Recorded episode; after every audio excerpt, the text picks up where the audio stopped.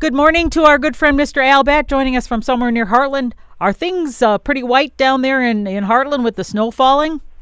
It is really, really snowing. I, I put the wheelbarrow away, so I think it's uh, the end of the season. kind of, yeah, bugled the end of that sort of activity. And we had a, uh, a basketball game tonight that we were uh, hoping to attend, but that has been postponed. Oh, because of the congratulations weather, so- to Joey Batt, who just set a, a record of one of the top 1,000 points uh, in her, I guess, it's, is it per year or per career here at Minnesota State University on the Maverick team? It, it's uh, per career. She's a junior. I wish it was per year. Boy, that would be. Uh, she, uh, yeah, we're pretty proud of her. She works works awfully hard, and uh, just, uh, just I'm proud of her. She's a sweet young lady, and um getting older all the time though. I don't know how that works you know. You, you still uh i'm sure everybody that has kids or grandkids you still think of them as picking them up in the hospital or something and holding them and saying boy this is this is really something. It is uh it is really snowing and uh, i at thanksgiving we had a wonderful thanksgiving with family and we had a thanksgiving possum no we didn't we didn't eat a possum like Granny? yeah, Granny Jones would um, fix up the possum and grits, and Jed was just so happy. He'd say, "We doggies." That was the best possum and grits I ever ate. This one was it was like a beautiful photo that had outgrown its frame. There were three deer and a Virginia possum under the feeders eating. And the possum is nearsighted. It suffers in cold weather. Its tails and ears are subject to frostbite. It plays dead or possum for up to four hours when it's threatened. It's an omnivore with 50 teeth that eats ticks, slugs, mice, and rats. I love seeing a possum. It's often called uh, a possum, although it's spelled O-P. O S S U M. should- It should be opossum, but we call it possum. And I love seeing it because it's one more interesting thing for me to look at. And uh, boy, I'm very thankful for that. Uh, you had mentioned something uh, off the air last week about the 12 days of Christmas and the Yeah. birds that are on there. It's December, what, 25th through January 5th are the 12 days of Christmas, and it was odd because a, a columnist just sent me stuff. Uh, people, uh, nice writers, send me things and ask me to critique them, and Oh. I, I don't want to. I don't want to do that. It's just, uh, you know. I battle enough with the stuff I write without having to critique somebody else's. So I just thank them for sending that. But hers was written about the 12 days of Christmas. There's a thing floating around on the internet forever, and a theory claiming that during the time when Christians were punished for worshiping openly, the 12 Days of Christmas song was used to secretly pass on the ideology of Christianity and each gift on the list symbolized a different aspect of the Christian faith. But and it's really cool. But if you think about it, if Christians were living in fear of even mentioning the basic tenets of Christianity, how were they able to sing a song that mentions the word Christmas in nearly every lyric? It, it just wouldn't work. So I think ultimately the 12 days of Christmas is about romance. And the most familiar line of the car- carol is its very first gift, the partridge in a pear tree. And I I know somewhere I had read that later some of the songs were changed so it was a peacock in a pear tree. But there are 45 partridge species in the world, and oh, you could throw all the quail and ptarmigan and pheasants in there and probably stretch them out to be considered partridges. But the bird most likely to be to have inspired the song's first lyric is a red-legged partridge.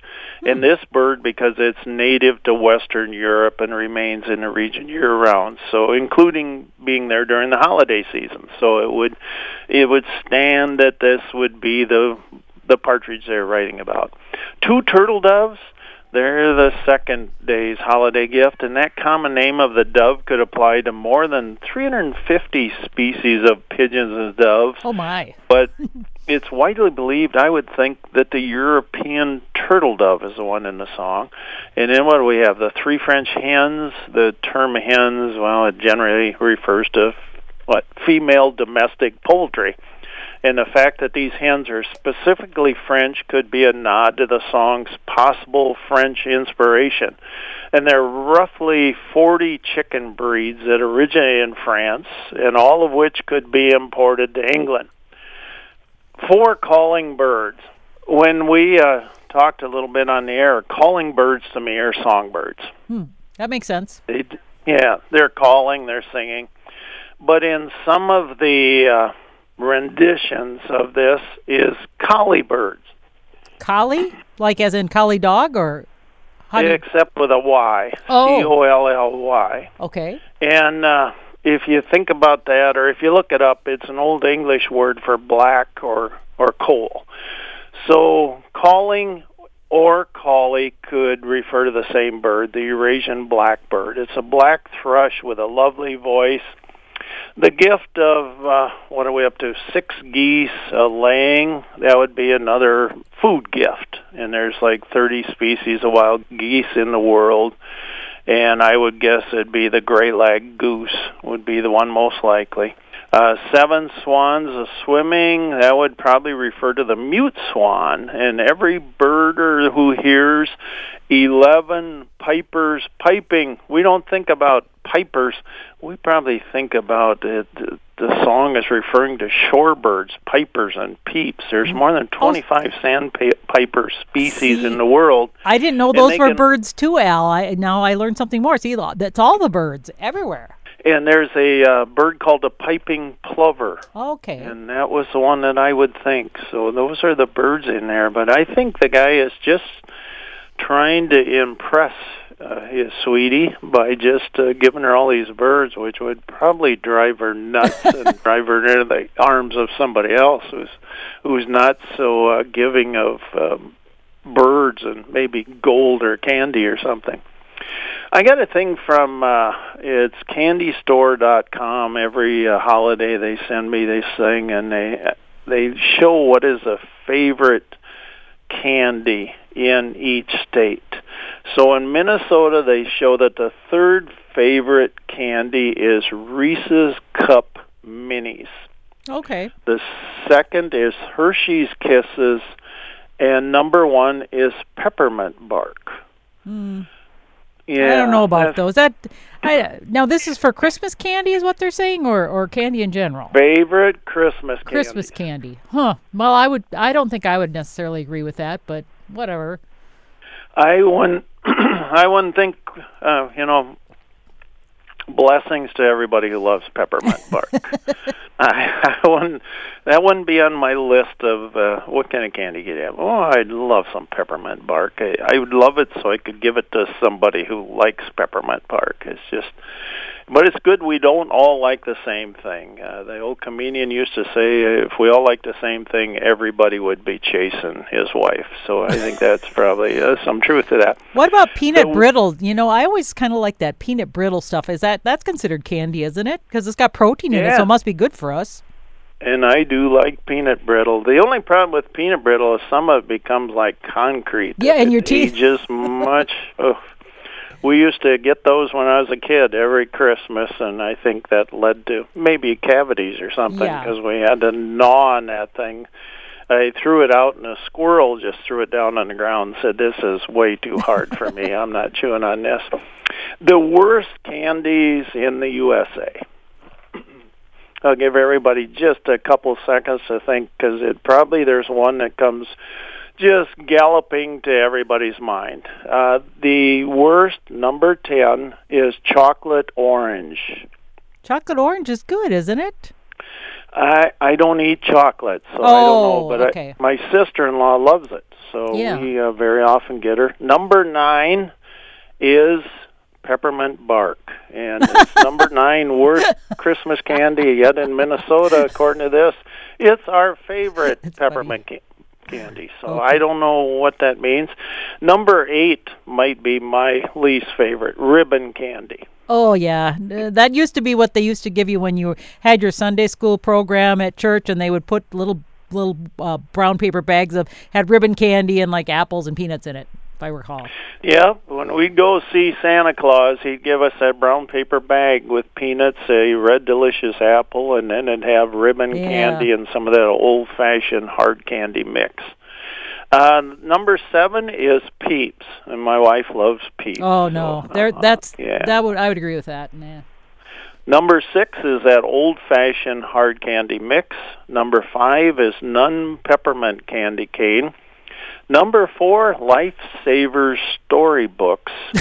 uh, number three is uh, those chocolate-covered cherry cordials. Oh, those are my favorites. I love those. Oh, those are My dad too. Oh. That's what everybody got him for Christmas because he made too. a mistake one year of saying, "Boy, I love these things." Me too. Thanks for getting them. So he said, "That's what Dad's getting every year is those chocolate covered cherry cordials because we know he likes those."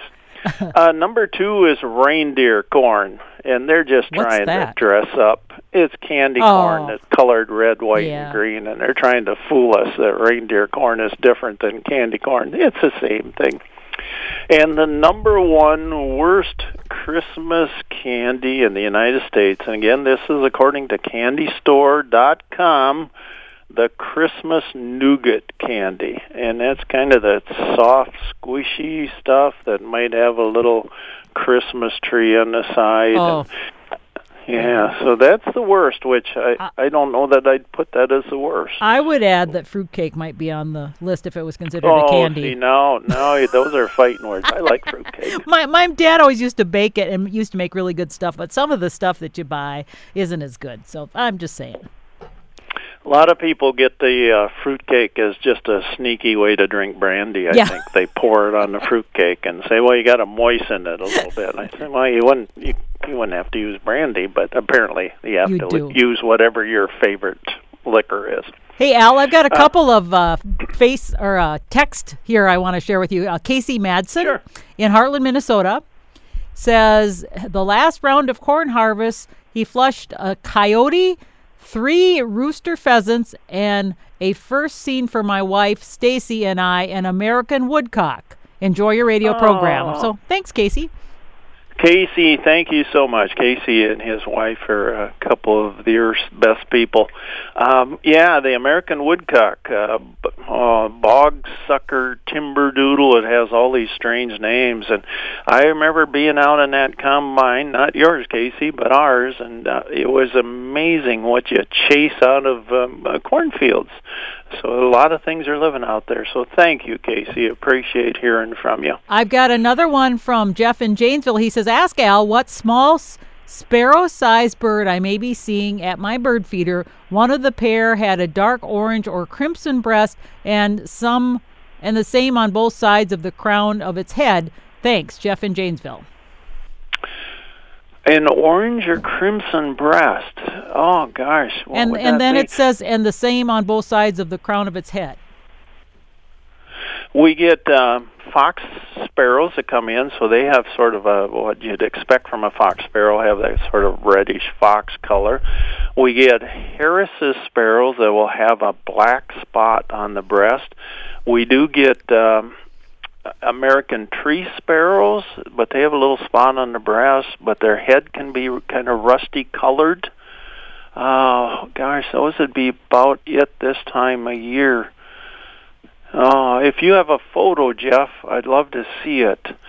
And I'm probably missing one. Well, if he can send it to the text, he can text it to us, or he can email it to us, however, and we can maybe share that if if he's hey, able Jeff, to get if you do that, I'd appreciate hearing from you, Jeff. I, um, thanks for listening. Hey, I've got another Hey. one from Micah before you go. This is an email from Micah, uh, and we hear from Micah every now and again. Micah says, "With weather like this, we could use two hours of Al Batt."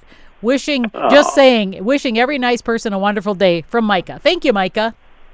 Micah is a uh, epitomizes nice Yes. person, so I appreciate him. Uh, Karen, and you mentioned about the Canada geese on Loon Lake in Waseca, and uh, folks. They had a die off, didn't they? A bunch of them died off, and so Oh. it's kind of a mystery, right? Is that the one you're talking over, about? Over a hundred geese Yeah. were found there, and you mentioned it to me that they died of pneumonia, which uh, that's a fungal disease. So, you know, I would think it'd be unusual for that disease to cause a mass die off because you think about it, if somebody in your family has pneumonia, you know, it just it isn't one of those things you just think's going to get more people, I guess. Well, the and DNR, I, according, Al, according to the DNR, it says the birds died of pneumonia or pulmonary aspergillosis, which is, like you mentioned, is a fungal disease. So that's kind of un- unusual, like you said. It sure is, and if, for folks that are worried, they tested them for avian flu, and the results oh. I know all came back negative. And I, you know, the weather and the fall migration, it certainly crowds birds together, but it's it still just seems odd that uh, that. So it, I'm glad they found out what happened because um, otherwise there's rampant speculation about what's going on. Are there. more likely to have that happen, or is it just kind of an isolated incident? Do you think? You know, I I haven't heard of anything other happening anywhere around the United States, so it's kind of an odd thing. So I'm sure there'll be a lot more testing and uh, trying to figure out what in the world. Uh, I would guess there's so many forms of pneumonia. I, I'm certainly no doctor, nor have ever played one on television, but I'm I'm assuming there's all different kinds of pneumonia. So this might be one that's uh, particularly uh, tough on geese. So it's, but yeah, it's, everything is. There's always scary stuff. Speaking of that, I want to thank Kathy Peterson of Albert Lea, who got a hold of the WRC, the Wildlife Rehabilitation Center, and they sent somebody down because there were three pelicans on Albert Lea Lake. Uh, two of them uh, sadly died, but as far as I know, they were uh, hoping to catch the third one, and I haven't heard from Kathy. So, but I, I just want to thank her for for doing that. That's that's awfully nice. I I want to thank Shelley Caldwell. Uh, Shelley said you asked what folks will use when plastic utensils are not available because in Canada they are uh, little by little, uh, they're doing away with all the single-use plastic items. And a couple years ago, Shelley said, My guy's thoughtful sister found these great bamboo utensils, and we cannot recommend them enough. They travel very well and easily fit into my purse. Our trail packs when camping or hiking are in the glove box or center console of the vehicle. Tis the season for great gift ideas after all. It's at earthhero.com, Earth Hero. Uh, Shelley says, We love listening and look forward to your segment with Karen every week on KMSU. My mom also clips and saves tales from the Bat Cave from the Faribault County Register to be sure no one misses out. Now I'm off to Minneopa to get wild and look at some birds. Thank you for your tremendous tales and valuable insights. Uh, Shelley, thank you for much more than that. Uh, I carry some in my car that are made from uh, soybeans, I think. Soybeans are corn. You know, I can't tell anymore. They can make everything out of soybeans and corn. But I carry them in there, and I got them at, um, somebody gave them to me at a, uh, a show. Uh, the I heard from Brad Baldwin saying that the Fairmont Christmas bird count will be Tuesday, December 20th. Anyone interested, please contact Brad Baldwin. It's a 507 number. It's 831 1189. 831 1189. Uh, Brad says participants don't need to be experts and they can count at their feeders. The count area is a seven and a half mile circle centered at Amber Lake Park in Fairmont. It reaches the Iowa border and it includes the towns of East Chain, Wilbert, and Imogene. So if you've always wanted to bird in Wilbert and Imogene, this will be your chance. Uh, Arlene Kiar of Northfield asked about discerning house finches from purple finches. Uh, yeah, these two uh, closely related species, they're sparrow-sized, they have stout bills, and I could fill the whole radio show on this subject, but I'll go with what I hope proves useful. Most males can be distinguished by the shade of red. So a house finch tends to have an orangish tint, and a purple finch appears like wine red, like it had been dipped in wine. And this can be helpful but ambiguous. Females can be distinguished by the contrasting dark and light markings on purple finches, including a light eyebrow stripe. And the muted gray brown coloration on house finches. So if it has a light eyebrow stripe, that's a purple finch. Uh, look for a, what I call a headband effect. So it's kind of a peak on the head of a purple finch male and the uh, smoothly rounded head on a house finch. And that, I guess that would be on the females also. Uh, purple finch has a distinct notch at the tip, while a house finch has a longer tail that is slightly notched. The problem there is they both have a notch. Uh, purple finch, if you look at them like it's a little human, they have sort of a broad-shouldered look, and the house finch looks more slender uh, like it maybe runs a little bit more than the purple finch. A good method of telling the male finches apart is to look at the bird's lower flanks. So that'd be below the wings to the tail. If the flanks are streaked with brown, it's a male house finch. If the flanks are white with a hint of pink, it's a male purple finch, which has kind of a cloudy white belly. And to my mind, purple finches are calmer at the feeders. They're not so flighty. So I know that's a, a lot of stuff there, but I hope one of those will jump out. I do like the uh, lower flanks. Uh, if it has brown on it, it's a male house finch. I uh, a chipmunk. I got a chipmunk right here in my yard. He's out there now digging in the snow, and he looks like he has impacted wisdom teeth. uh, a chipmunk's cheek pouches are like cargo pants, guys. We all know how those cargo pants. We put everything in there. Uh, that's why we need men purses, and I carry one because I don't fill up those cargo pants. They uh, their cheek pouches can expand up to three times their normal size that allow the chipmunk to carry food. And National Geographic reports that a hardworking chipmunk can gather 165 acorns in a single day. And in his book, Winter World, Bernd Heinrich, who I love his books, uh, counted 60 sunflower seeds packed into just one cheek pouch on one side. In a good year, one four ounce chipmunk can stockpile eight pounds of food, and they do it without renting a single storage unit. so that is really amazing to put that. I think uh, humans, if we get up to 10 pounds, we have to rent a storage unit. You know, one time extra. we had a contest, I can't remember, was for some one of those, you know, icebreakers or, or I don't know, some bonding team thing or whatever. And, and one of the, the competitions was to see how many marshmallows you could fit in your mouth, and I was bound and determined I was going to win. And I I don't remember. I think it was something like 27. It was a ridiculous high oh number oh of gosh. marshmallows, and all I know is after that I had so many sores in my mouth. It it was just awful. It was not worth winning that title of having the most marshmallows in my mouth at a time. But I'm just saying, people do stupid things, and chipmunks do it because I guess survival. It is, yep, and they got to get that into the pantry, and they do have a little food pantry down there in the burrow, and uh, it that allows an industrious chipmunk to snack while watching Netflix on nasty winter days. And an interesting fact: uh, most chipmunks are named Chip, Dale, Alvin, Simon, or Theodore. it, uh, Yeah. A lot of you knew that, I know. Yeah, I when you said all those marshmallows, Oh. I thought, boy, that would have to be hard on the mouth. I would It. think. I had those, you know, like the mouth sores after that. For oh, Oh. it was all. yeah. I thought, why did I do that? Just because I could. I guess.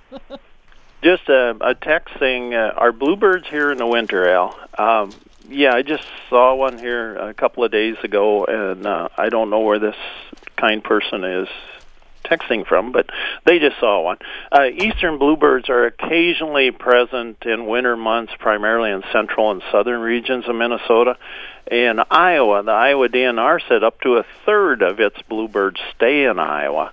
And how do they do that? Well, they feed on uh, red cedar, Virginia creeper, sumac, bittersweet, hackberry, hawthorn. Those would be p- plants that feed wintering bluebirds. And uh, I, I'm glad you got to see one, and uh, I hope it's a bluebird of happiness, and it uh, brings you happiness. And I hope everyone just hearing about the bluebird of happiness will bring you happiness to today. Uh, thanks for sitting on the front porch with us. Uh, be careful out there when you're driving around because you know how it is. There's going to be slippery spots. It just can't help but be. In Minnesota, I think even when it's completely dry weather, we have slippery spots. It's just a part of being a Minnesotan. We have leftovers that we're wondering what to do with. I bet a lot of you are that way, or maybe you've got them eaten. Uh, but the leftovers we're wondering what to do with are especially the guy sleeping in our recliner, who we we don't recognize and claims to be my late aunt Esther's second husband, who said Esther told him he should stop by and spend a few days with us, but I never had an Aunt Esther. So I was about to tell him to scram when he shook my hand and said Earth. That meant the world to me. Thanks you everybody for listening. You mean the world to me. Uh, remember, Hartland is well worth driving past. Uh, uh, Jeff, I look forward to getting. Uh, I'm going to say tree sparrow, but I'd love to see a photo. Uh, I'm Harris's sparrow might fit that, but if you can get a photo, that would be wonderful, and I will get back to you as soon as possible. Uh, do something wild today. Get out there and look at a bird. I enjoyed your company, and Karen, as always, I, I revel in your company. Well, thank you, Al. It's always great to chat with you. We'll be back again next week. I'm going to go out and uh, swallow some more snow so I can okay. uh, hack a little bit. Okay. So that worked pretty well. All right. Thanks, Al. Bye bye.